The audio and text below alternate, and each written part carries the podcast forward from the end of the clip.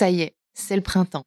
Saison de tous les possibles, c'est le bon moment pour faire le ménage dans ta vie perso comme dans ta vie pro. Le moment idéal pour dire ciao à ce crush un peu naze, mais aussi pour écouter cette petite voix intérieure qui te murmure tout bas qu'il est temps de retrouver du sens dans ton travail. As-tu déjà entendu parler de Chance? Chance, c'est une communauté d'entraide professionnelle pour t'aider à raviver la flamme de ta vie pro. Laisse-moi te raconter comment ça marche. Ça commence par un bilan de compétences. En seulement trois mois, tu vas pouvoir te reconnecter à tes envies, clarifier tes objectifs et définir une voie professionnelle qui te correspond vraiment grâce à l'aide personnalisée d'un coach professionnel. Ensuite, une fois ton projet défini, tu vas passer à l'action grâce à l'aide de la communauté chance. Elle sera là pour te soutenir et t'ouvrir son réseau, hyper important, pour que tu puisses donner vie à ton nouveau projet. Perso, je trouve ça absolument génial et en plus, c'est pris 100% en charge par le CPF. Alors, crusher de mon cœur, si ce message allume une petite lueur en toi, je te donne rendez-vous sur le site chance.co pour faire le point gratuitement avec un conseiller et n'oublie pas de dire que tu viens de ma part. Si la vie ne vaut d'être vécue sans amour, je crois aussi qu'elle est bien plus belle avec un job aligné avec nos aspirations et crois-moi, je suis très bien placée pour le savoir. C'est pourquoi je suis extrêmement heureuse que Chance soutienne aujourd'hui Crush le podcast. Allez maintenant, place à l'épisode. Sais-tu que le meilleur moyen de soutenir Crush, c'est de mettre des étoiles et un avis sur Apple Podcast et Spotify? Tu peux aussi t'abonner au podcast sur ta plateforme d'écoute favorite. Si tu veux me soumettre une histoire, envoie-moi un mail sur crush.lepodcast@gmail.com et si tu veux suivre mes aventures podcastiques de Rebelle en tutu, abonne-toi au compte du podcast sur Insta et LinkedIn. Allez, c'est parti pour l'épisode du jour. Salut, je suis Marie-Charlotte et tu écoutes Crush, le podcast qui explore la magie des premiers jours des histoires d'amour.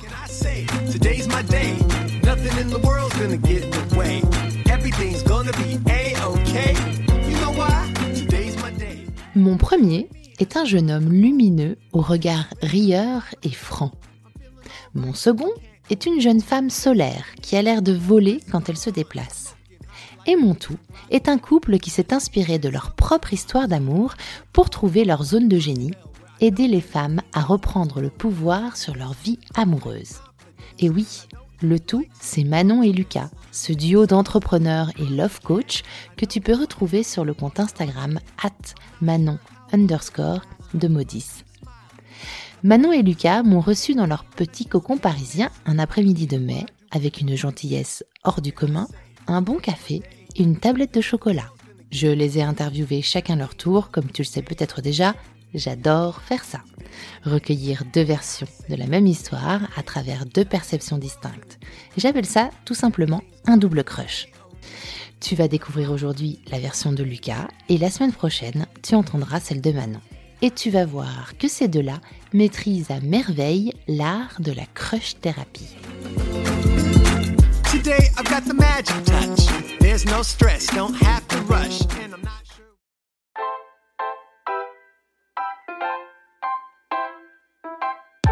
En janvier 2020, Manon et Lucas sont sur le point de se voir pour la première fois. ouais, je sonne et là, tu sais, t'as cette espèce de... et je l'entends marcher, carré, et c'est exactement ça, tu vois, finalement, ça, qu'il y a ce truc de putain, mais... Et au moment où elle a ouvert la porte, bah, c'était elle, quoi. Et chez moi, j'avais un, un, long couloir, comme ça, ça sonne, du coup, je savais qu'il arrivait, donc tu sais, j'ouvre le couloir, tu sais, j'ouvre la porte. À ton avis, pourquoi une telle tension de part et d'autre juste avant cette première rencontre Et surtout, que va-t-il se passer une fois que la porte de l'appartement de Manon sera ouverte? C'est parti pour la version de Lucas. La petite question rituelle, Lucas, pour lancer l'interview, c'est est-ce que tu peux, s'il te plaît, te décrire en 5 hashtags? Grave, alors du coup, j'ai fait ma petite anti-sèche si ça te va. T'as bien raison. Euh, alors le premier hashtag, j'ai marqué hashtag stepdad, qui est un, statut que j'ai depuis maintenant trois ans et demi, et je suis hyper fier de ça. Je suis vraiment hyper fier de d'être le beau papa d'Esme, qui a été vraiment quelque chose qui m'a qui m'a permis de me révéler sur tellement de plans dans ma vie, et Esme me permet chaque jour de libérer, de comprendre, d'intégrer, de d'évoluer, de, de, me développer, et euh, on a un miroir tellement fort elle et moi, et euh, c'est c'est vraiment génial pour elle comme pour moi du coup. On a une super belle relation et je suis hyper fier de ça. Deuxième hashtag, j'ai mis hashtag amoureux de Manon euh, parce que c'est aussi mon pilier numéro un ex avec Esme. Forcément, c'est Manon qui a été vraiment la personne avec qui tout à coup j'ai vraiment eu cette sensation. C'est comme un nouveau souffle dans ma vie, tu vois, où vraiment tout à coup j'ai pris conscience que tout est possible. Mais vraiment, tout est possible. Et Manon a vraiment su, euh, bah ouais, insuffler ça au fond de moi assez rapidement.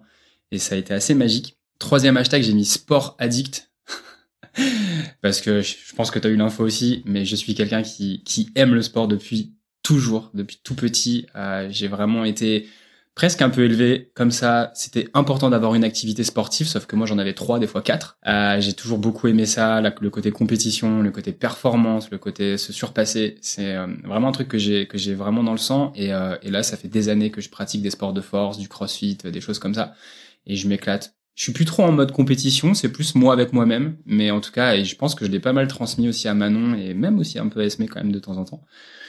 Quatrième hashtag, j'ai mis hashtag entrepreneur euh, parce que c'est vraiment un. Je pense que c'est vraiment un des plus gros projets de ma vie personnelle et du coup de couple aussi au final. Mais je crois que ça a changé absolument toute la conception que j'ai de la vie et de comment on peut vivre sa vie, tu vois. Euh, le côté entrepreneur, je, je savais même pas il y a encore euh, 8 ans peut-être, 7-8 ans, qu'on pouvait ne pas travailler le matin, par exemple. Tu vois, c'est quand j'ai découvert ça, j'ai vu des gens le faire et que je me suis dit attends, mais moi je veux faire la même chose. Et du moment où je suis devenu, je me suis mis à mon compte, je me suis dit moi ma règle c'est de pas travailler le matin. Ça a tout changé. Vraiment, c'est cette notion de liberté. Tu fais ce que tu veux. J'adore. Ah ouais, franchement, c'est quelque chose qui est tellement précieux, tu vois. Et je crois que vous allez m'inspirer là-dessus. et, et, franchement, nous, on a vraiment à cœur de le transmettre, quoi. À toutes les personnes qui sont en mode, euh, je dois, il faut que, je suis obligé oui, il y a des choses, mais c'est juste comment tu peux le relier à ce qui est vraiment important pour toi. Tu vois, au final, bah, t'auras envie de le faire. Le dernier hashtag que j'ai mis, j'ai mis hashtag coach parce que euh, ça, c'est vraiment ma volonté d'impacter des personnes autour de moi. C'est euh, vraiment ma volonté de contribuer au monde. J'ai une très très grosse valeur de contribution. Euh, il y a une phrase que j'aime beaucoup, que je répète beaucoup aux personnes qu'on accompagne, aux personnes qui sont proches de nous, c'est que peu importe ce qu'on vit, la douleur, la souffrance, ça prend pas de congé, ça prend pas de vacances, ça fait pas de pause en réalité. Il y a toujours ce petit singe avec ses, ses, ses cymbales là en arrière-plan, le petit hamster qui tourne. Et, euh, et moi, j'ai vraiment à cœur d'accompagner des personnes et de leur, de les impacter, de leur permettre justement de concevoir d'autres choses pour elles, que tout est possible au final, et, et que d'ailleurs même si tout était possible pour toi, bah tu ferais quoi là tout de suite en fait? Donc voilà. Alors, on va peut-être commencer par le début en revenant, en faisant un petit flashback en août 2019. Ouais. Parce que c'est à ce moment-là que tu vas rencontrer Manon pour la Ouais. première fois. Ouais. Mais quelle était ta vie, toi, à ce moment-là, en août 2019 Euh, Qu'est-ce qui se passait? Est-ce que s'était passé quelque chose de spécial dans ta vie? Est-ce que tu avais déjà eu des crushs, Hmm. des histoires d'amour? Ouais. Ah, donc vraiment sur un focus amoureux, ouais, j'avais déjà, j'ai déjà eu des, j'avais des relations, j'avais eu des relations à ce moment-là qu'on peut qualifier de sérieuses. Il y en a eu notamment une. Je suis resté plusieurs années avec une personne. C'était plus dans ma période avant ma vingtaine jusqu'à mes 26, 27 ans, quelque chose comme ça, je dirais. Et puis ça s'est terminé. Et puis en fait, assez rapidement, j'ai eu une période un peu, voilà, un peu volage, on va dire. Et en fait, j'ai passé deux ans juste avant de rencontrer Manon, où j'étais vraiment célibataire par choix. J'ai eu une période où j'ai vécu à Menton, dans le sud de la France, pendant presque un an. Et j'étais en mode euh, alone. Je voyais personne. Je, je ne voulais pas de contact avec les gens. J'ai ouais, Ermite. minimaliste J'ai fait une petite une diète. cuillère, un couteau, une fourchette, une assiette, mur blanc, très peu de meubles, euh, pas de télé, rien. Et euh, j'étais en mode, euh, ouais, j'allais faire mon sport le matin, je rentrais, je commençais à développer mon business. À côté, je travaillais pour des gens, j'avais un, un poste plutôt, on va dire, de manager dans une équipe de coaching, de responsable de succès client, de choses comme ça. Et euh, ça a été vraiment, ouais, un moment d'ermitage purement introspectif où je me suis ouvert à énormément de choses euh, qui, à l'époque, pour moi, étaient vraiment énormes, comme euh, le yoga, la méditation, une forme de spiritualité aussi, tu vois, je me suis ouvert à des choses comme euh, l'hindouisme, euh, tu vois, des formes de mantras, des, vraiment des, des choses qui me parlent en fait, euh, des, qui ont du sens pour moi, une manière aussi d'a- d'appréhender la vie de, et de la construire aussi. Et, euh, et finalement, ça m'a permis de remettre en perspective plein, plein, plein, plein de choses dans ma vie. Je me sentais comme enfermé, tu vois, sur le papier, j'avais quelque part un peu tout pour être bien, tu vois. Et puis en fait, je me sentais grave enfermé, quoi. Je me sentais, j'avais des schémas répétitifs dans mes relations. Je me sentais pas vraiment moi-même. Il y avait toujours ces parts de moi qui étaient en conflit. J'avais une phrase à l'époque qui fait à moitié rire Manon, mais j'ai toujours eu en fait dans les relations que j'ai eues, peu importe la durée, qu'elle soit longue ou assez courte, euh, il y a toujours eu ce moment où, au bout de un mois et demi, c'était en mode à quel moment tu vas me faire chier en fait? Tu vois? À quel moment, toi, en face, là, tu vas commencer à être chiante et ça va me saouler et, euh, et voilà. Et ça, c'était le pattern, tu vois, constamment, constamment. Et Manon, c'est, et même encore aujourd'hui, c'est la seule personne avec qui ça, à aucun moment, ça a été un sujet, quoi. Alors, je dis pas qu'on n'a pas de prise de tête ou de choses comme ça, hein, c'est pas du tout le cas. On en a, on en a beaucoup. Euh, mais en tout cas, ce qui est sûr, c'est que ça, ça m'a vraiment permis cette période de ma vie. Elle m'a vraiment permis de, comme d'accepter en fait, tu vois, d'accepter qui je suis et de pas chercher à être quelqu'un d'autre. Et je crois que ça, ça a été assez, euh, assez. Assez même, tu, vois, tu voyais même pas tes potes? Je les voyais. euh, moi, je viens de Bourges, région centre, donc Menton, c'est euh, bien euh, deux trains, deux covoites. Enfin, c'est bien 13 heures de trajet, tu vois. Je les, je les appelais, Trois mais Dodan. tu vois, moi, pour le coup, je suis le genre de mec, euh, que ça soit mes potes, ma famille, euh, hormis Manon et Esmé, euh, si on se parle pas pendant six mois, ça me va, en fait. Tu vois, c'est comme si on s'était vu la veille, si on s'appelle. Et, euh, et moi, je suis très bien comme ça. Et j'aime pas cette pression de devoir constamment être en lien avec les gens, tu vois. Là, je suis dans une phase de ma vie aujourd'hui, depuis quelques années, où j'ai fait un énorme tri par rapport à ça, mais il y a même un tri qui s'est fait un peu automatiquement, même j'ai envie de te dire, et je suis plus vraiment en lien avec des personnes de mon ancienne vie, on va dire. Tu vois, j'ai j'ai ouvert la porte à d'autres d'autres connexions, à d'autres euh, profils, à d'autres euh, énergies. Et ça fait du bien, tu vois. Donc finalement, ouais, juste avant août 2019, ma vie c'était un peu, euh, c'était une forme de chaos, mais de chaos qui était nécessaire, chaos cool, on va dire, Ouais, et contrôlé. ouais, contrôlé. Ouais. Tu t'es remis face à toi-même. Ouais, de ouf. Et t'avais un job à ce moment-là? Et bah du coup j'étais ouais responsable succès client, c'était le, le nom de. Je travaillais dans un programme euh, axé sport, santé, bien-être, euh, bien-être mental, émotionnel. Euh, j'étais responsable succès client, donc globalement il y avait des personnes qui venaient travailler dans ce- c'était un coaching en ligne euh, qu'on appelle high ticket, donc euh, vraiment premium de très haute qualité. Et euh, moi j'avais pour rôle de faire comme la passerelle entre l'équipe de coaching, les personnes qu'on accompagnait et les dirigeants de la société. Et moi je chapeautais entre guillemets un peu un peu tout ça quoi. Et un jour, au moment d'une visio, euh, Et un jour, au moment d'une visio, et ouais, voilà. À l'époque, on était en recrutement sur, euh, on avait besoin d'une personne pour coacher euh, nos clientes, pour les coacher plutôt sur la partie émotionnelle, libération émotionnelle, etc., etc., d'aller plus en profondeur et non pas rester que sur le côté corps, euh, santé, bien-être, Mhm. etc., alimentation. Et euh, moi, j'ai vu, euh, j'ai pas fait directement les entretiens, mais j'avais les replays de certains entretiens. Et du coup, je, je pouvais donner mon avis sur, bah, voilà ce que j'en pense, voilà ce que XY. Et à un moment donné, on m'a annoncé qu'ils avaient choisi la personne. Et c'était la seule que j'avais pas vraiment vue. Il y a qu'une personne que j'avais pas vue en entretien.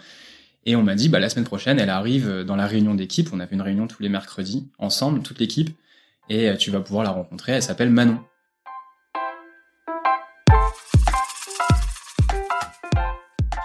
Mais en tout cas, ce que je sûr, c'est que du moment où je l'ai vue, j'étais en mode, waouh, ça, ouais, il s'est passé un truc. En visio. Ah ouais, en visio. Dans ouais. les petites fenêtres, on est d'accord Ouais, ouais, dans les de fenêtres. Ah oui, c'est trop spé, hein, dans les fenêtres Zoom. Ouais, puis même moi, tu vois, j'étais, à ce moment de ma vie, j'étais vraiment en mode, mais en fait, si je rencontre jamais personne, si je suis tout seul, c'est ok, en fait. Mais vraiment, j'étais complètement en paix avec ça. J'étais pas du tout en mode, il me faut une meuf, machin, non, mais pas du tout. Et même si j'ai plus de relations, même juste sexuelles, c'est ok aussi, en fait. Je suis complètement en paix avec ça. C'est pas que j'aime pas ça, c'est juste, j'ai plus envie de forcer les choses, en fait. Il y a un exercice que j'avais beaucoup fait pendant ce laps de temps où j'étais vraiment tout seul. C'est, euh, j'en avais marre de me dire, il faut que la meuf, genre de mes rêves, elle soit comme ça, comme ça, comme ça, comme ça, comme ça. Et du coup, bah oui, mais à chaque fois que j'ai la sensation qu'elle coche des cases, euh, moi c'est le bordel parce que je suis tout le temps le même genre de mec en fait. Tu vois, et je fais tout foirer dans ma croyance. Du coup, ce qui a tout changé, ça a été un exercice, mais je sais plus du tout qui me l'avait partagé.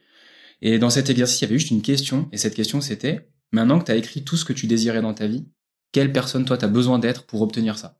Et Mhm. cette question-là, elle a tout changé. Et finalement, je me suis mis à moi en fait à chercher plutôt qui moi j'avais envie d'être, plutôt de comment le monde doit être pour moi en fait. Qui moi j'ai besoin d'être pour créer ce monde qui me fait tant envie. Et du moment où j'ai décrit cette fille que j'avais envie de, de- de rencontrer, avec qui j'avais envie de partager quelque chose dans ma vie, je me suis moi du coup décrit comment je devais être. Et j'ai cherché à incarner cette personne. Et un an plus tard, j'ai rencontré Manon. Même, même un peu moins d'un an, je crois. Enfin, t'as rencontré. Ouais, j'ai rencontré. Donc, tu l'as ouais, vu en je l'ai vu en visio. Ouais, bah, ouais, c'est ça. Donc, on revient là-dessus.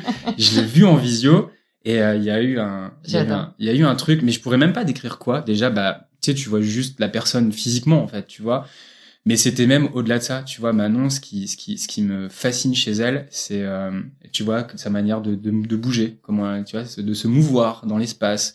Manon, c'est le genre de personne, elle passe pas inaperçue, tu vois. Et moi, ça, c'est un truc qui m'a tout de suite captivé. Mais tout de suite, elle est juste arrivée et le simple fait de dire bonjour, de, tu sais, c'est, genre, feu d'artifice. Maintenant, tu la mets dans une pièce, elle, tu, es, tu es obligé, tu la remarques. Elle m'a captivé tout de suite, sa manière de parler, de s'exprimer. Je trouve qu'elle a une manière de s'exprimer, même, je sais plus comment on appelle ça, mais les mouvements, je, moi, c'est une mélodie pour moi. Et même encore maintenant, tu vois, j'aime l'écouter parler, je, je réécoute.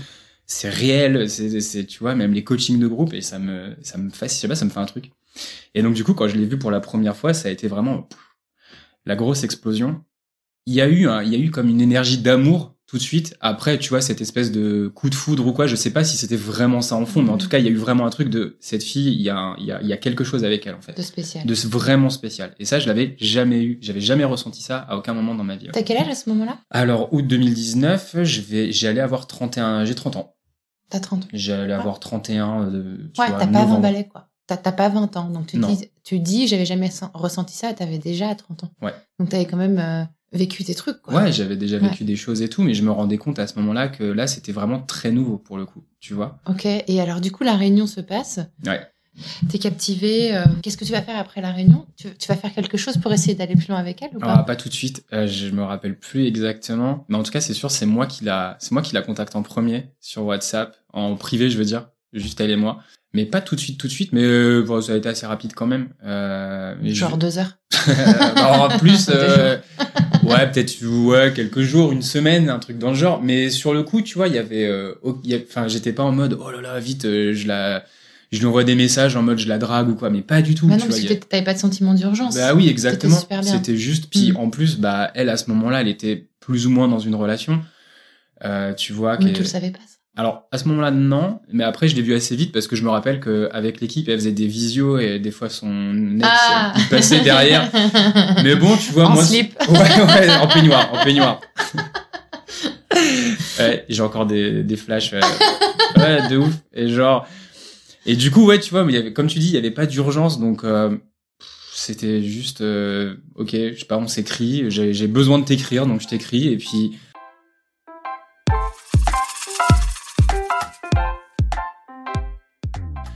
Tu lui écris, donc du coup, tu lui envoies un message sur ouais, WhatsApp. Ouais, je lui envoie un message sur WhatsApp.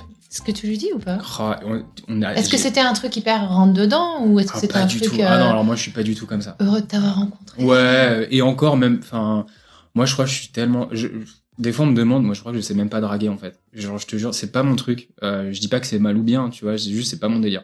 Euh, tu vois le côté. Euh, provoquer un espèce de, de, de, de faux semblant d'humour. Euh, et c'est genre, on discute euh, normalement, parce qu'on est potes, tu vois, et au bout d'un moment, bah ouais. Après, oui, faire rire, etc. Tu vois, ça fait partie du, ça fait partie du jeu quelque part, du jeu de séduction. Mais c'est vrai que je suis pas trop dans ce rapport-là. Je l'ai jamais trop été, je pense. Et avec Manon, ça a été mais hyper fluide parce que après coup, on s'en rendait compte, tu vois. Euh, enfin, très rapidement, on passait toutes nos journées ensemble. Genre, euh, des fois, on s'appelait le matin, on se rappelait euh, au téléphone. Au téléphone. Donc, vous appelez, vous aviez des appels vocaux et des SMS. Et ça des SMS et même des, des vocaux tout court. Tu vois, on se faisait des notes vocales sur WhatsApp, mais des trucs à rallonge euh, tout le temps, tout le temps, tout le temps, tous les jours, tous les jours jusqu'à. Ça, il y a un épisode, il y a un épisode des podcasts à faire avec vos vocaux. Putain, ouais, il y en a, ouais, y a, ouais, ouais, clairement, ouais. D'accord. Alors du coup, vous entamez une relation euh, à distance, sans jamais vous être rencontrés pour de vrai. C'est ça. Qui va durer jusqu'au 3 4 4 janvier 2020 du coup. Ouais, c'est ça. De août 2019. Et comment tu vis cette période-là, toi, d'échanges euh, à distance? Qu'est-ce qu'ils ont de spéciaux ces échanges sans se connaître, sans être, enfin sans se connaître, sans s'être jamais vu en chair et os? C'est une bonne question, c'est rigolo tu, en fait, c'est arrivé assez rapidement. Je, je, pense c'est vraiment en septembre où on a commencé à se dire des, voilà, qu'on avait des sentiments l'un pour l'autre, et mais en même temps, c'était compliqué pour elle. Elle était déjà en relation. Et puis, on était euh, assez loin l'un de l'autre. Euh, on est à trois heures de voiture, euh, deux heures et demie en train. Enfin, tu vois, c'est, puis la relation à distance, c'est quelque chose de très nouveau pour nous. À ce moment-là, moi, j'avais jamais vécu mmh. de relation à distance. Elle non plus. Donc tu vois, il y a vraiment ce truc, c'est un, un, peu comme un, c'est un espèce de guilty pleasure un peu, tu vois, genre on s'écrit, on se parle et tout, mais il y a, y a un côté genre, euh, on sait pas du tout vers quoi ça nous amène, mais vraiment pas, et on cherche pas à savoir, juste on profite de ça. Enfin en tout cas moi c'est vraiment comme ça que je le vivais, tu vois.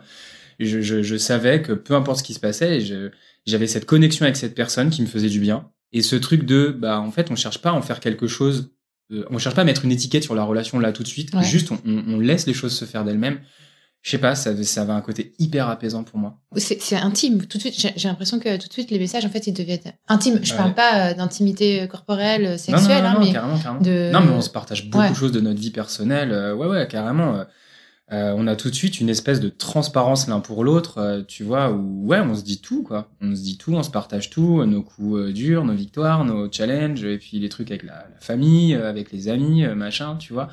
Ouais, on se partage vraiment tout. et tu meurs pas d'envie de la rencontrer en vrai?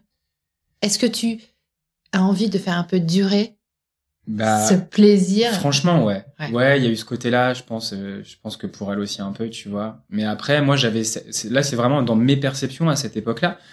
Elle était déjà avec quelqu'un, et ça, c'était important pour moi, qu'elle respecte aussi son rythme à elle, vis-à-vis de ça, et que, et que moi, je sois pas là comme un, un, un- j'allais dire un caillou dans la soupe, rien à voir, comme un cheveu sur la soupe, tu vois. Ah, Le caillou, euh, Caillou il sur la soupe, c'est relou, vois. Trop de minéraux. Euh, ouais, donc c'était important pour moi aussi de, de déjà de respecter sa, sa vie à elle à ce moment-là. J'étais pas du tout dans le forcing, absolument pas. Mais on était dans une telle évidence quelque part de Mhm. ce qui se passait que, en fait, on s'autorisait à le vivre, en fait, tout simplement, sans se poser la moindre question, quoi.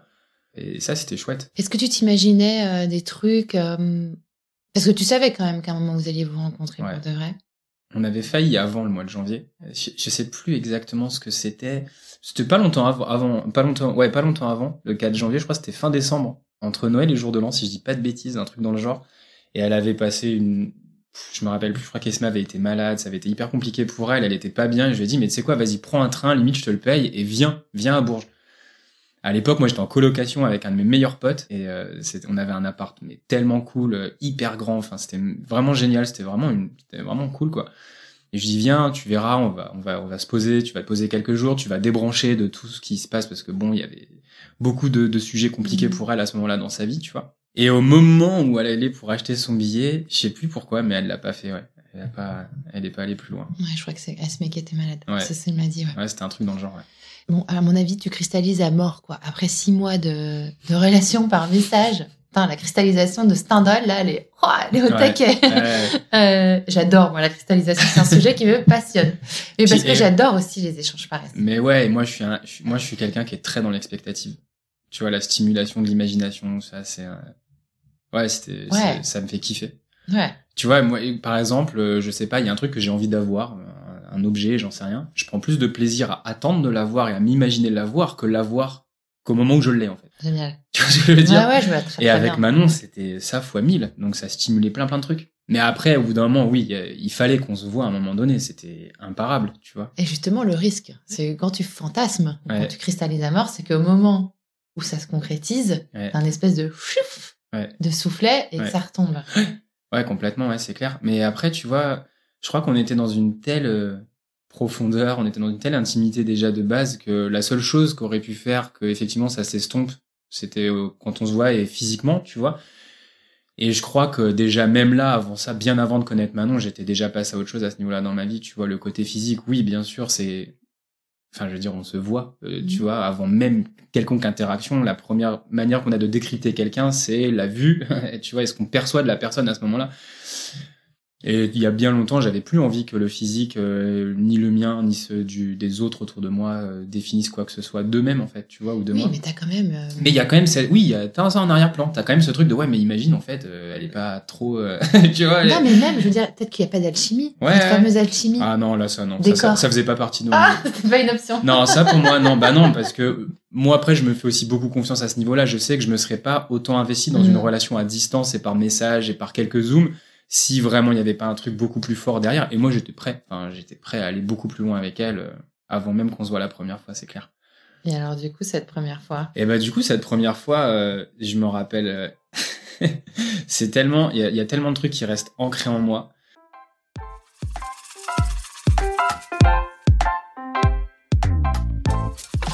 Je vais vraiment te partager plein de trucs. euh, genre déjà je viens à Paris en voiture. Euh, Moi tu vois j'avais une voiture avant. Quand t'habites à Bourges une voiture c'est obligatoire. tu vois, Ouais, bien, bien sûr. tu vois. Donc ma voiture à l'époque c'était entre guillemets sacré. Tu vois, je me déplaçais tout le temps en voiture. Et euh, quelle galère, j'arrive dans la rue, j'avais mon sac et tout. J'étais tellement stressé, j'avais envie de pisser, un truc de malade. Il faisait nuit, je m'arrête dans un renfoncement de la rue parce que je me dis je vais pas arriver chez elle, être en mode allez, je... attends, faut que j'aille pisser, je reviens. Et euh, du coup, je pisse dans la rue, il y a une vieille qui m'engueule, qui m'affiche devant tous les gens sur une terrasse que j'avais pas vue à côté. Enfin, vraiment, mais je suis reparti avec ma capuche comme ça. Et j'arrive et euh, en plus à l'époque, elle habitait dans un immeuble où l'ascenseur, je, je, te jure, devait faire mais vraiment ma largeur quoi. Genre avec tous mes sacs, j'étais vraiment. Ouais, mais t'es hyper baraque, c'est pour ça. Merci. et bref, et donc ouais, je sonne et là tu sais t'as cette espèce de et je l'entends marcher carré et c'est exactement ça, tu vois finalement ça qui a ce truc de putain mais mais bon c'est là c'est comme ça et au moment où elle a ouvert la porte bah c'était elle quoi.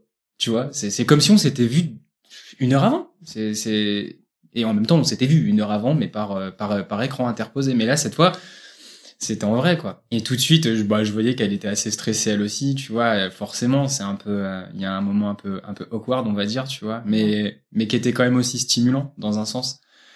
Oui, t'as un petit moment de maladresse. Ouais, ouais, ouais, de ouf. Et, et puis du coup, bon, bah voilà, je, je rentre. après, je suis assez, je, je pense être quelqu'un d'assez, assez flex, tu vois, assez posé. Je suis pas prise, enfin, je suis pas, euh, c'est cool, tu vois, tranquille. On est chez elle, bon, bah, je pose mes affaires, on s'assoit, et tout de suite, je sais plus trop comment les choses se passent, mais on parle, on discute, et assez rapidement, je vais dans la salle de bain, je crois, pour me laver les mains ou un truc comme ça. Je me rappelle plus trop pourquoi. Et elle me, elle, elle passe devant un truc comme ça, et je l'attrape entre guillemets et je l'embrasse, euh, et on s'embrasse assez rapidement, euh, comme pour, c'est bon, c'est officiel. Premier bisou, genre mi salle de bain, mi salon, tu vois.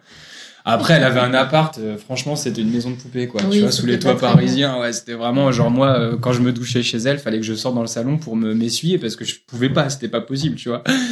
Donc, euh, ouais, ça faisait partie du charme justement du début de la relation, cette cette, cette, vie. Et, ce week-end, moi, j'étais déjà venu à Paris quelques fois. J'avais déjà vécu dans des grandes villes, mais enfin là, c'était vraiment tellement nouveau. Manon, Paris c'est une énergie qui est quand même particulière aussi cette ville, tu vois. Et, euh, et j'ai beaucoup beaucoup d'ancrage, même encore maintenant, parce qu'on habitait euh, finalement à quelques rues d'ici, tu vois. Boulevard Voltaire, c'est juste à côté de d'ici. On passe devant tous les jours.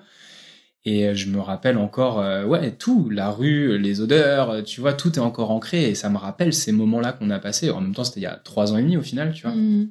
C'est vraiment ancré en moi.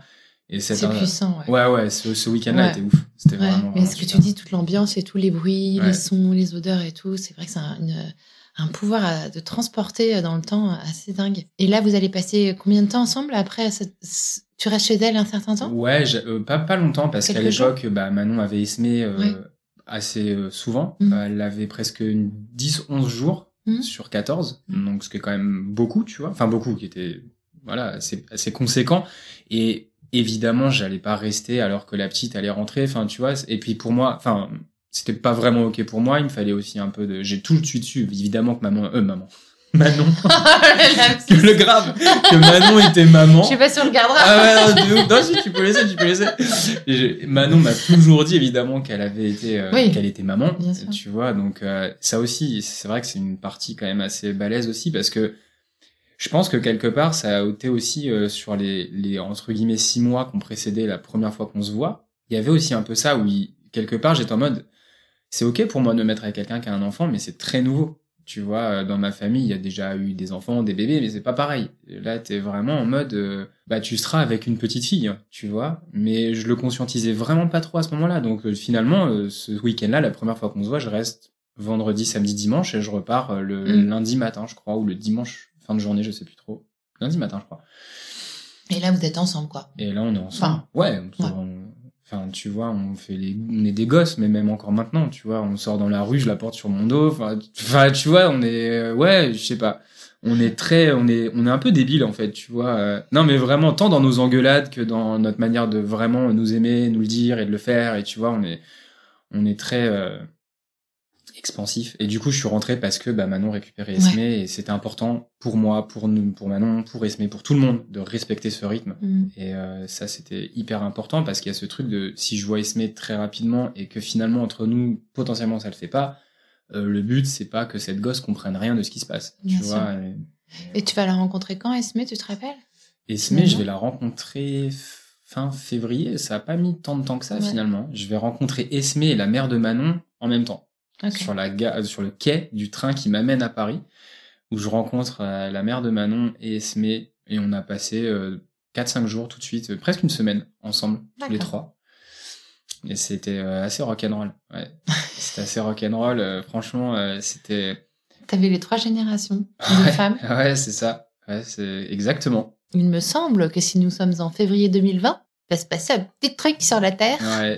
ouais là, c'est- qui va changer les Là, ça a été très rock'n'roll. Ça a été très rock'n'roll parce, parce que à ce moment-là, je venais souvent à Paris parce que c'était plus cool d'être à Paris aussi qu'à Bourges, même si à Bourges, il y avait plein d'avantages aussi à venir et, et Manon, ça lui faisait aussi un off. Mais euh, vis-à-vis d'Esmé et tout ça, c'était plus cool si moi je venais. Et finalement, euh, ouais, euh, bah, j'ai plus la date exacte, mais 15 mars, non, un truc dans le genre, 14, 15, 16 mars même, il me semble, je sais plus trop, dans ces Bah, eaux-là. le 16 mi-mars. mars. euh, ouais, alors on se demandait tout à l'heure, on sait plus si c'est. Je crois que c'est le lundi 16, ils annoncent Ouais. le confinement pour le lendemain. Ouais, c'est le vendredi Ouais, où ou- ils annoncent le confinement pour le lundi. pour le lundi, 16, je voilà, c'est ça. Ils ferment les écoles. Et là, ça a été vraiment un moment intéressant.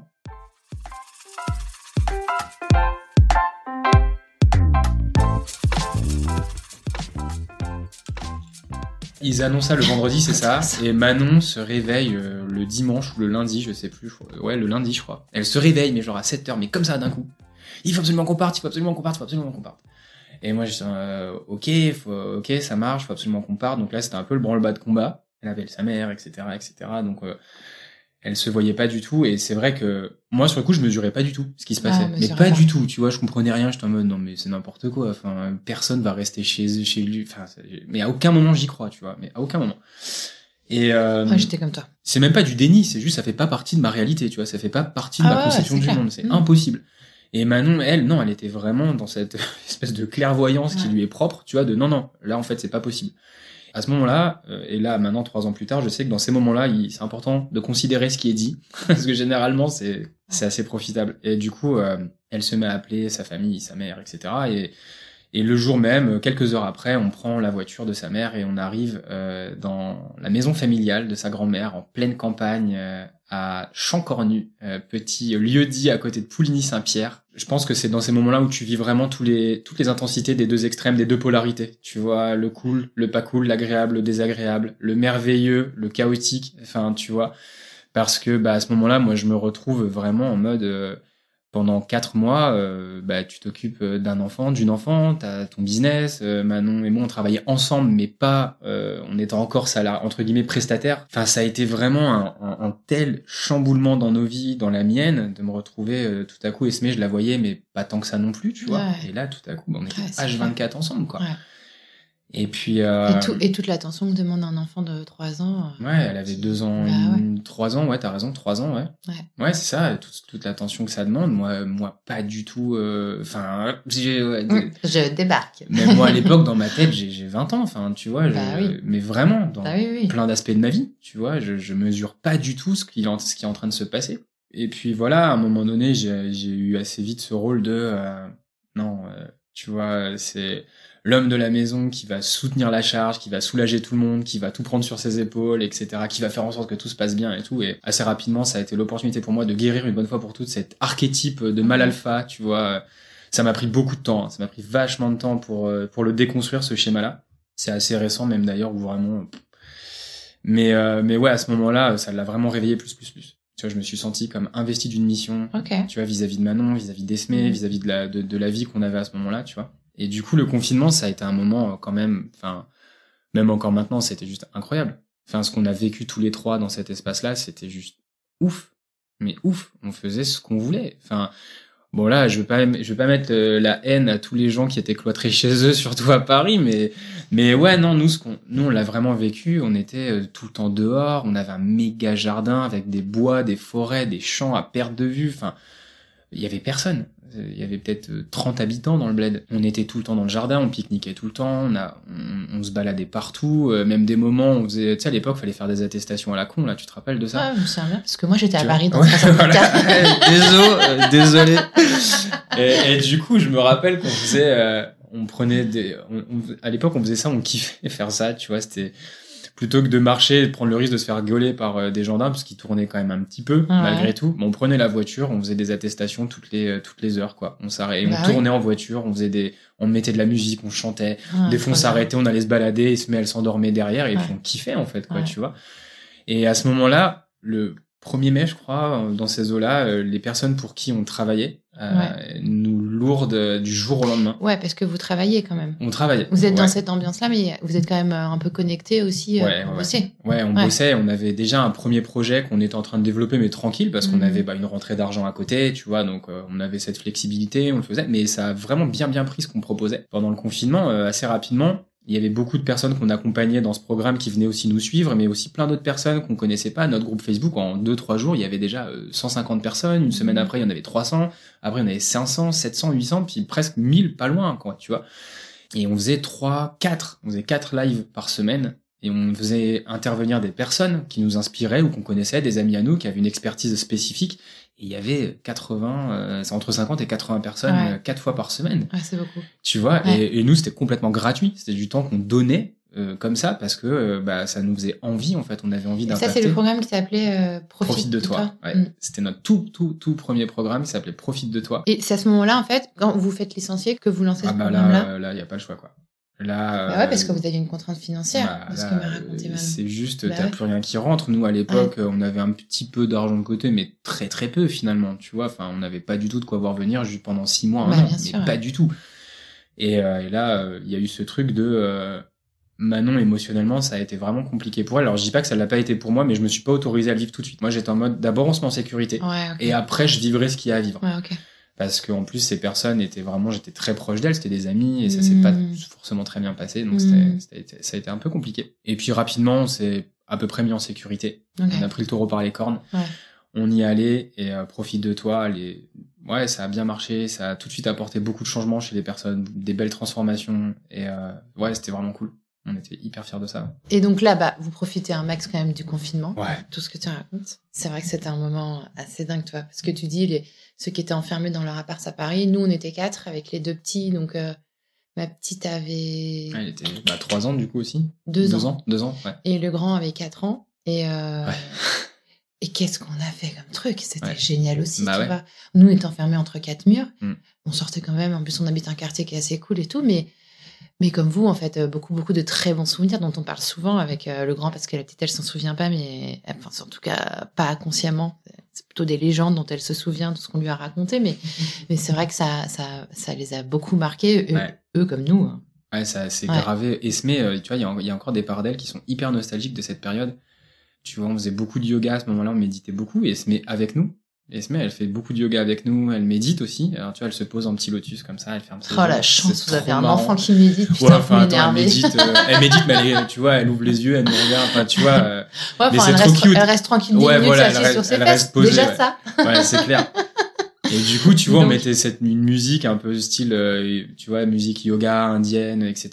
Et, et, et Esme, à chaque fois qu'on met cette playlist, déjà, elle veut tout le temps l'écouter. Et à chaque fois, elle dit, ça me rappelle quand on était dans la Mm. maison à la campagne. Et, euh, et c'est trop mignon, tu vois, parce que elle-même, elle le dit. C'était incroyable ce qu'elle a vécu avec nous à ce moment-là. On a eu une telle connexion tout de suite que, ouais, c'était génial. Et puis avec toi aussi, ça devait être particulier parce que Ouais. tu prenais un rôle. euh, Ouais, je- ouais, mais après, tu vois, ce, ce côté, euh, ça a toujours été extrêmement important pour moi que Esme, qu'elle ne pense pas que j'essaye de prendre la place de son père.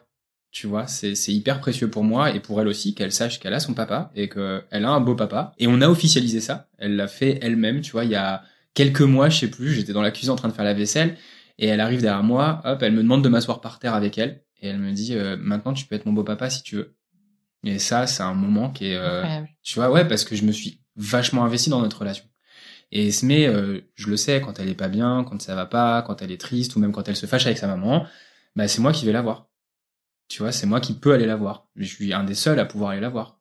Et elle me parle, et elle me dit des choses, et elle sait que je suis là, et ça, c'est tellement important pour moi. Ah bravo. C'est vraiment, Mm. vraiment ça. Alors, c'est pas toujours, ça n'a pas été toujours facile, ça l'est toujours pas, c'est pas toujours facile non plus, mais ça le n'est sera jamais, en Ouais, fait Bien sûr. être parent, euh, Bah. beau-père ou papa, enfin maman, belle-mère, enfin c'est c'est chaque jour tu sais pas où tu vas en fait, tu vois. Et, et ça et ça du coup ça m'a vraiment appris ce lâcher prise sur la vie. Juste pas chercher à contrôler, mais juste d'être là en présence en fait. Juste c'est cool, tu vois tout va bien.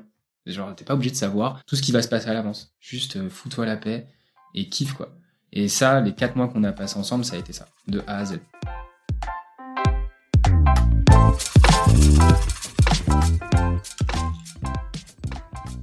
Ensuite, vous allez, euh, vous allez emménager ensemble Pas tout de suite? Ensuite, parce que le confinement va se terminer. Ouais, on, je crois qu'on rentre à Bourges courant juin, si je dis pas de bêtises, et Manon s'installe chez moi à Bourges. Alors toujours avec son appart à Paris, mais on passe l'été à Bourges. On a esmé deux semaines sur quatre du coup, et du coup ça nous ça nous permet aussi des moments où on va se retrouver tous les deux avec Manon. Des moments qui sont aussi très challengeants pour elle parce que c'est les premières fois qu'elle est aussi éloignée de sa fille et ça c'est euh, ça fait partie euh, bah, de notre histoire aussi de leur histoire à toutes les deux et puis avec leur papa enfin avec le papa je veux dire à tous les trois ça fait partie de leur histoire.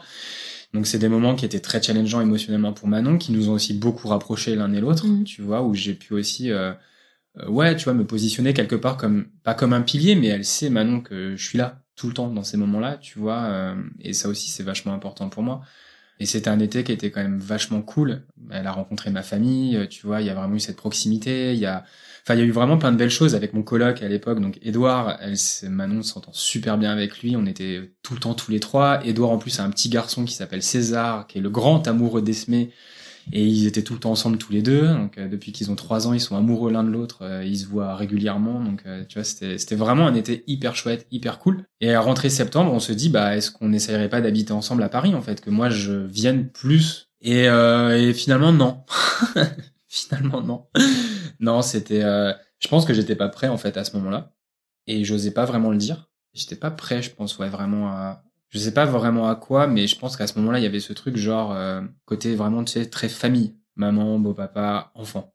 Tu vois, c'est un truc qui était encore vachement challengeant pour moi et, euh, et pour Esme aussi, et aussi pour Manon, elles avaient besoin de leur espace, et moi j'avais aussi besoin du mien, et dans 29 mètres carrés, c'est compliqué d'avoir son espace, surtout quand t'as pas de chambre, bah parce que la chambre était pour Esme, forcément. Ouais. Et du coup, vous avez pris votre temps. Ouais, du coup, on a pris notre temps. On, on a été tout de suite assez transparent, et de toute manière, notre relation avec Manon est complètement basée sur la transparence, la confiance. Euh, on sait qu'on peut tout se dire, peu importe la forme. tu vois, des fois on est en colère, des fois on est triste, des fois on est voilà, mais on sait qu'on peut tout se dire parce qu'on est toujours dans un espace de confiance et de sécurité tu vois, pour se dire les choses, parce que c'est juste la base pour nous. Si tu restes sur des non-dits ou sur des choses que tu n'oses pas exprimer, c'est, pour moi, c'est dommage, en fait. Donc, on s'est tout de suite dit, bah, en fait, non, c'est pas ok. Tu vois, c'est pas ok, vaut mieux qu'on, qu'on se laisse encore un peu de temps. Et ça nous a pris, bah, du coup, un an, parce qu'on a emménagé ici, du coup, tous les trois, en août, août 2021. D'accord. Tu vois, 11, mois plus tard. Ouais. Vous avez pris votre temps. Ouais. J'aime bien. C'est effectivement ce que tu dis, la transparence, la communication. Moi, je dis bravo. parce que putain, c'est difficile. Mais ça a été le fondement même du début de notre relation, parce que tout de suite, avant même de se voir, on était déjà en train de tout se dire finalement. Ouais, c'est vrai. Tu vrai. Vois, on avait commencé par ça. Et, et, même nous, tu vois, quand on s'est vu la première fois, on s'est tout de suite dit qu'on avait envie d'être ensemble, mais euh, Manon était, comme je t'ai dit, dans une relation, c'était voilà, elle était en train de se séparer, c'était un peu flou, mais bon, voilà. Et il y avait vraiment ce côté où Manon avait aussi envie d'explorer une manière d'appréhender le couple et la relation qui était pas forcément les mêmes conceptions que moi, tu vois. Elle avait envie d'explorer tout ce qui est polyamour, des choses comme ça. Et, euh, et moi, je, c'était pas du tout dans ma conception. Enfin, et c'était super dur pour nous deux parce que moi, je me sentais genre, je l'empêche de faire quelque chose qu'elle a vraiment envie de faire, et moi, j'ai pas envie de ça. Et en même temps, j'ai pas envie de l'autoriser. Enfin, c'est pas de l'autoriser, mais j'ai pas envie, en fait, tu vois, de vivre ma relation avec elle, euh, sachant que elle peut aussi vivre d'autres choses avec d'autres personnes. Il y a ce truc où moi, j'ai besoin que ça soit unique, en fait. Tu vois, alors je dis pas qu'on aurait vécu la même chose, enfin qu'elle aurait vécu la même chose qu'avec moi, avec un autre, mais ouais, c'était pas ok pour moi en fait. C'est resté quelques semaines quand même, au tout tout tout tout tout début. Ouais, sacré challenge. Ouais, c'était sacré challenge, ouais. Ouais, parce que moi j'étais vraiment dans une énorme dualité et elle aussi au final. On n'avait pas envie de faire souffrir l'autre et en même temps on avait envie de respecter ce qui était important pour soi, tu vois. Et euh, c'est Manon en fait qui un jour m'a dit bah en fait écoute voilà euh, je me sens prête à je me sens prête à ce qu'on soit exclusif en fait juste toi et moi et on s'était dit ok mais euh, par contre on, on, est en mode si un jour on a envie que les choses changent ou si on sent qu'il y a un changement à l'intérieur de nous bah en fait on, se le, on le dit en fait tu vois si un jour tu rencontres quelqu'un si un jour tu, tes sentiments changent pour moi si un jour x y z on se le dit en fait on en parle on trouve des solutions ensemble et ça veut pas dire qu'on s'aime plus ça veut pas dire que ça veut juste dire qu'on se le dit tu vois et toute notre relation est basée là-dessus. Ouais, vaste euh, sujet pour tous les couples, hein, je pense. Ouais, non, mais grave. Comment on en euh, parle, euh, qu'est-ce qu'on se dit, de quoi on a envie, où sont nos limites? Et Manon est très forte pour poser des questions qui sortent de nulle part. tu vois, et genre, mais comment tu penses à ça, tu vois? Et ouais, on a vraiment su le pré on le préserve encore, et même au-delà de le préserver, on le transmet. Tu vois, toutes les personnes, toutes les femmes qu'on accompagne, c'est oui, parce que comme ça qu'on les. Ouais Parce qu'aujourd'hui, donc vous habitez tous les trois ensemble ici et vous continuez à travailler ensemble puisque vous avez monté, euh, vous coachez en même temps, Ouais. ensemble, pardon, aujourd'hui. Ouais, ouais, complètement. On a, on a du coup lancé euh, Love, euh, Love Power, qui est euh, la succession de plusieurs programmes, euh, qui est des années, des années déjà de travail personnel. euh, moi, Manon, tous les deux ensemble, de tous les outils, de tout ce que nous on a connu, de tout ce qu'on a libéré, de tout ce qu'on a analysé, de tous les outils, de toutes les formations qu'on a faites. Et on avait vraiment envie de, de, de, de permettre à, aux femmes de, de, de retrouver ce leadership en fait dans leur existence, tu vois, et de vraiment sortir de ce que moi j'ai vraiment vécu et aussi Manon, ce côté de comment le monde doit être pour moi pour que moi enfin je me sente bien et d'être constamment dans cette forme de dépendance en fait avec l'extérieur. Il faut absolument, je cours plus à comment le- l'extérieur doit être plutôt que bah qu'est-ce qui moi m'épanouit, qu'est-ce qui m'inspire en fait et qu'est-ce que j'ai de quoi j'ai envie. Et ça ça a été euh, ça a été vraiment super puissant quoi. Euh, quand on a vraiment commencé à se focaliser parce qu'à la base on accompagnait des gens plutôt dans une dynamique de, de développement personnel assez globale, tu vois, on traitait un peu tous les sujets. Quelque part ce qui est encore un peu le cas avec Love Power, sauf que là avec Love Power on est vraiment focus relation amoureuse. Et, euh, et depuis on transmet ça à toutes les personnes qu'on accompagne. Tu vois que juste en fait tout est possible. T'as juste euh, ouvre les yeux en fait, tu vois, ouvre les yeux, re- regarde devant plutôt que de regarder derrière, de plutôt que de chercher à fuir des trucs. C'est juste re- recentre-toi en fait.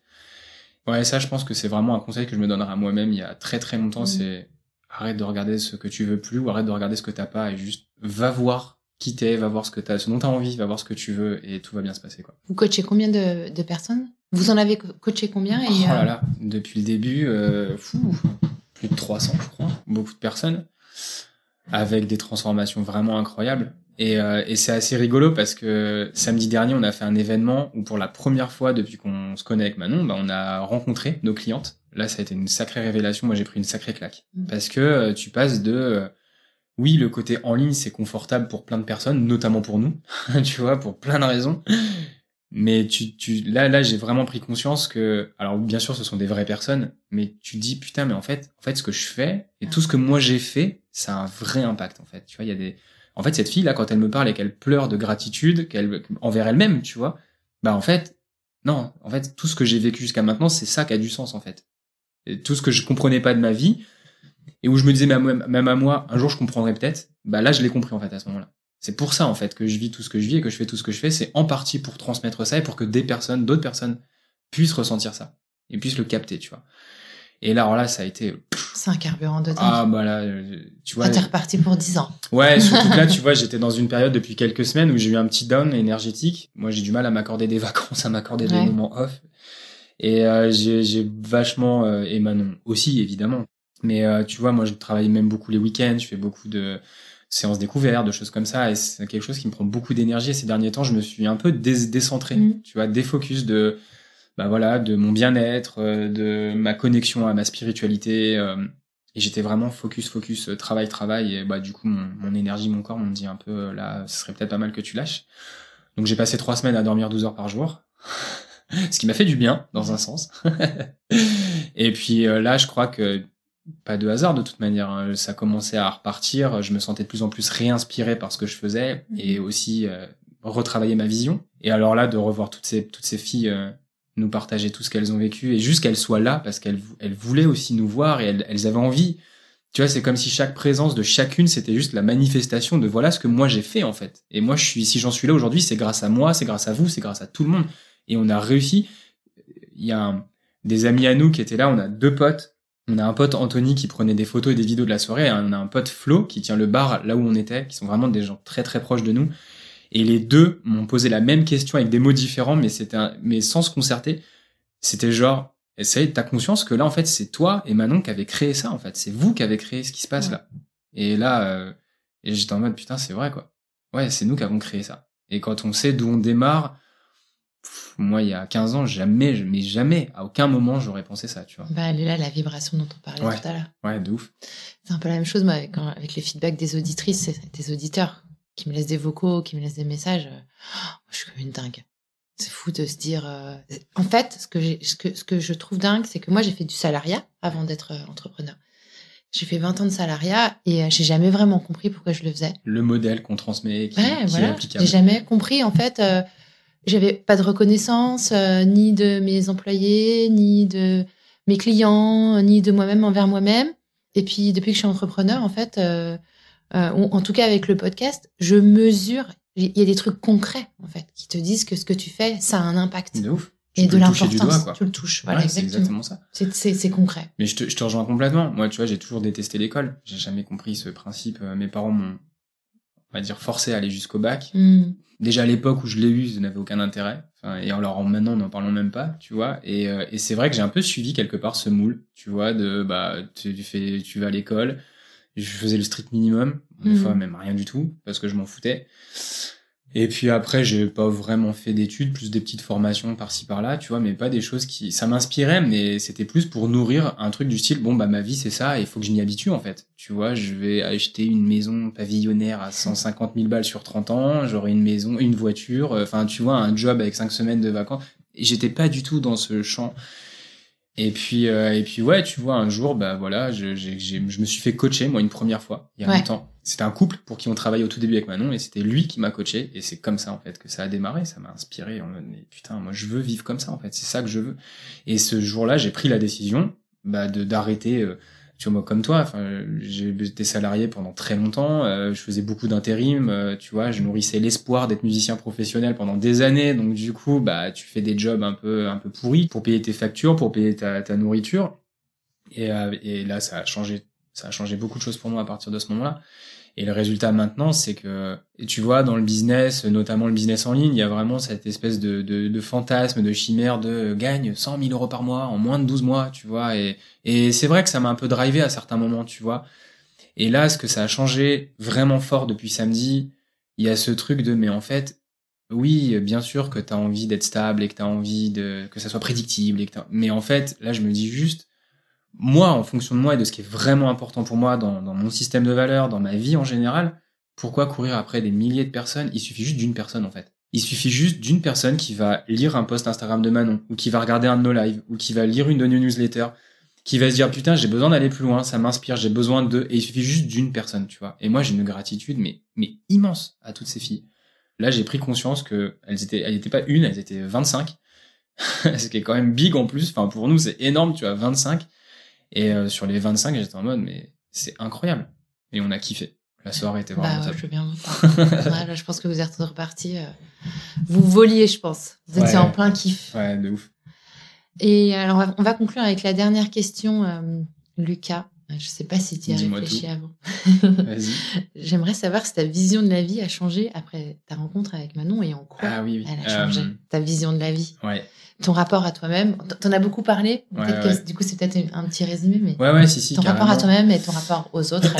je pense que Manon, euh, alors oui, la rencontre que la- ma rencontre avec Manon a, a tout changé en réalité pour moi, mais vraiment. Et euh, ce que ça a changé pour moi, c'est que Manon, c'est quelqu'un qui qui entreprend dans tous les sens du terme. C'est une fille qui ose, mais qui ose en mode, euh, elle a aucune limite.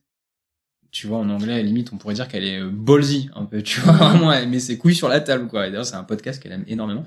Les couilles, Évidemment. sur- les couilles, forcément. Ah bah ouais. Tu vois, et même bref.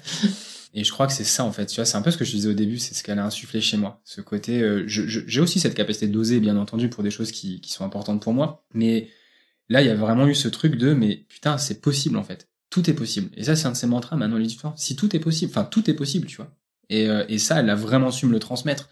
Et c'est ça qui a tout changé pour moi. Du moment où on s'est mis ensemble, c'est en mode, mais en fait, en fait, on peut faire juste ce qu'on veut. Tu vois, enfin, tout va bien se passer, quoi. Tout est ok. Euh, tu vois, euh, nous, c'est ce qu'on se dit tout le temps avec Manon, tout va bien se passer. On se le dit tout le temps depuis qu'on est ensemble. Peu importe ce qui se passe, tout est ok, tout est juste, tout- on est toujours au bon endroit au bon moment, en fait. Et, et tout est ok. Et encore une fois, même si sur le coup, tu comprends pas forcément ce qui t'arrive ou si tu comprends pas ce qui se passe, c'est parce que ça va, ça va nourrir quelque chose qui, à un moment donné, va t'amener à le comprendre et va t'amener à le capter. Ouais.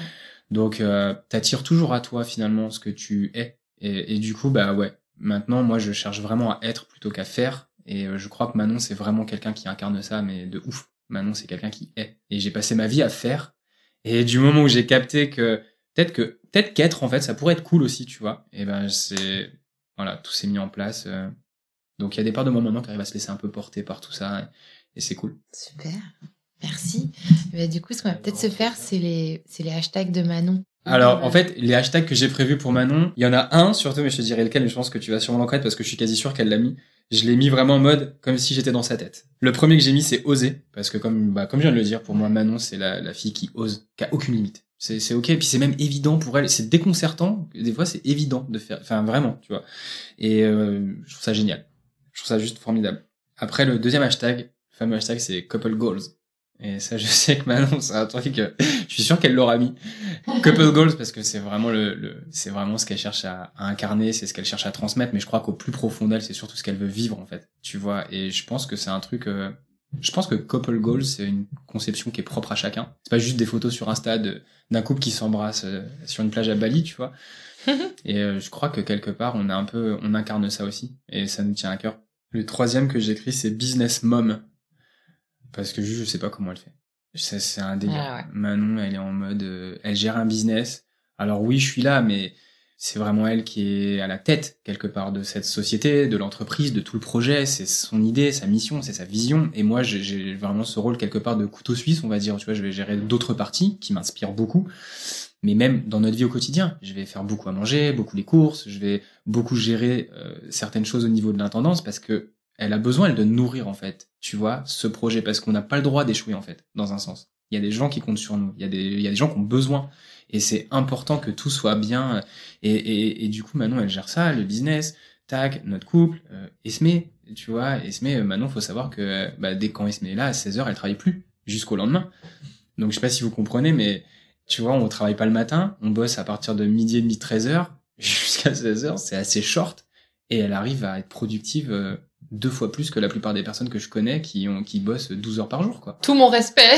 Je sais pas comment elle fait. Je sais pas comment elle fait. Elle est en mode euh, Ouais, euh, ou sûrement focus, aussi. deep work. Euh, Ouais. Et d'autres qualités de priorisation. Et de alors par contre, ah ouais ouais, c'est clair. Ah bah une seule priorité, mais forcément par définition. Quatrième hashtag que j'écris c'est love power, qui est je pense une euh, des plus grandes aventures de sa vie euh, après Esme et moi. Je pense qu'on peut le dire. Je pense qu'on peut le dire. Je pense qu'on peut.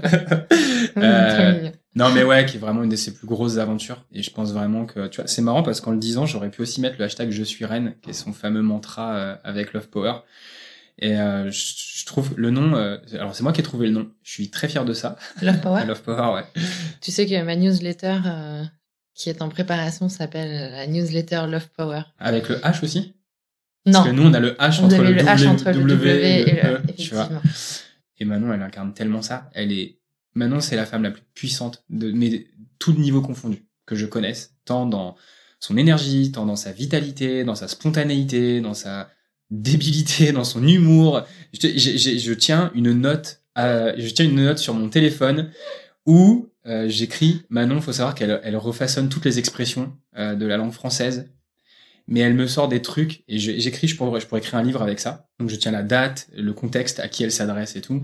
Donc des fois en coaching group, elle va sortir des choses du style euh, faut pas mettre les poules avant les œufs. Ouais. Ou Voilà. un caillou dans la soupe. Voilà, ok, voilà. Mais elle me le transmet en fait, hein, c'est contagieux. Euh, tu vois, je peux pas être à la foire et au moulin. Voilà, des choses comme ça. Et moi, ça me fait, mais ça me tue de rire. Donc du coup, bah, du coup, je, je bien, je prends bien soin de ça. Et, euh, et, le, et dernier hashtag, j'ai mis entrepreneur. Entrepreneur, bah, je pense qu'en fait les deux derniers sont assez liés parce que bah ouais Manon c'est une c'est une fille qui entreprend entreprend la vie. Elle a pas le temps en fait. Elle a pas le temps de elle a pas le temps de pas entreprendre. C'est toute sa vie. C'est toute sa vie de d'avoir une idée d'en faire quelque chose de le transformer et de et de le nourrir en fait de le nourrir et de repartir sur autre chose. Et tac tac tac tac tac. Et Manon elle est en arborescence elle est analytique elle est explosive euh, là où moi par contre si j'essaye de faire ça je vais m'éparpiller et péter les plombs en trois semaines non là c'est c'est un bordel organisé et il y a que elle qui le comprend et je trouve ça juste génial moi je trouve ça d'un regard extérieur je suis genre waouh admiratif et un peu inquiet aussi des fois ça non je plaisante donc voilà Un peu inquiet pour ce que ça va donner ou parce que t'aimerais bien réussir à faire pareil? Ah, Il y a eu un moment où ouais, j'étais un peu comme ça. Je me disais, je me jugeais vachement de pas être comme elle. Tu vois, il y a eu des moments où j'étais en mode putain, si seulement je pouvais être comme ça moi aussi, ça serait quand même cool. Euh, tu vois. Et puis en fait, assez vite, non, tu vois, on est tous différents et on n'a pas le temps d'être quelqu'un d'autre, quoi.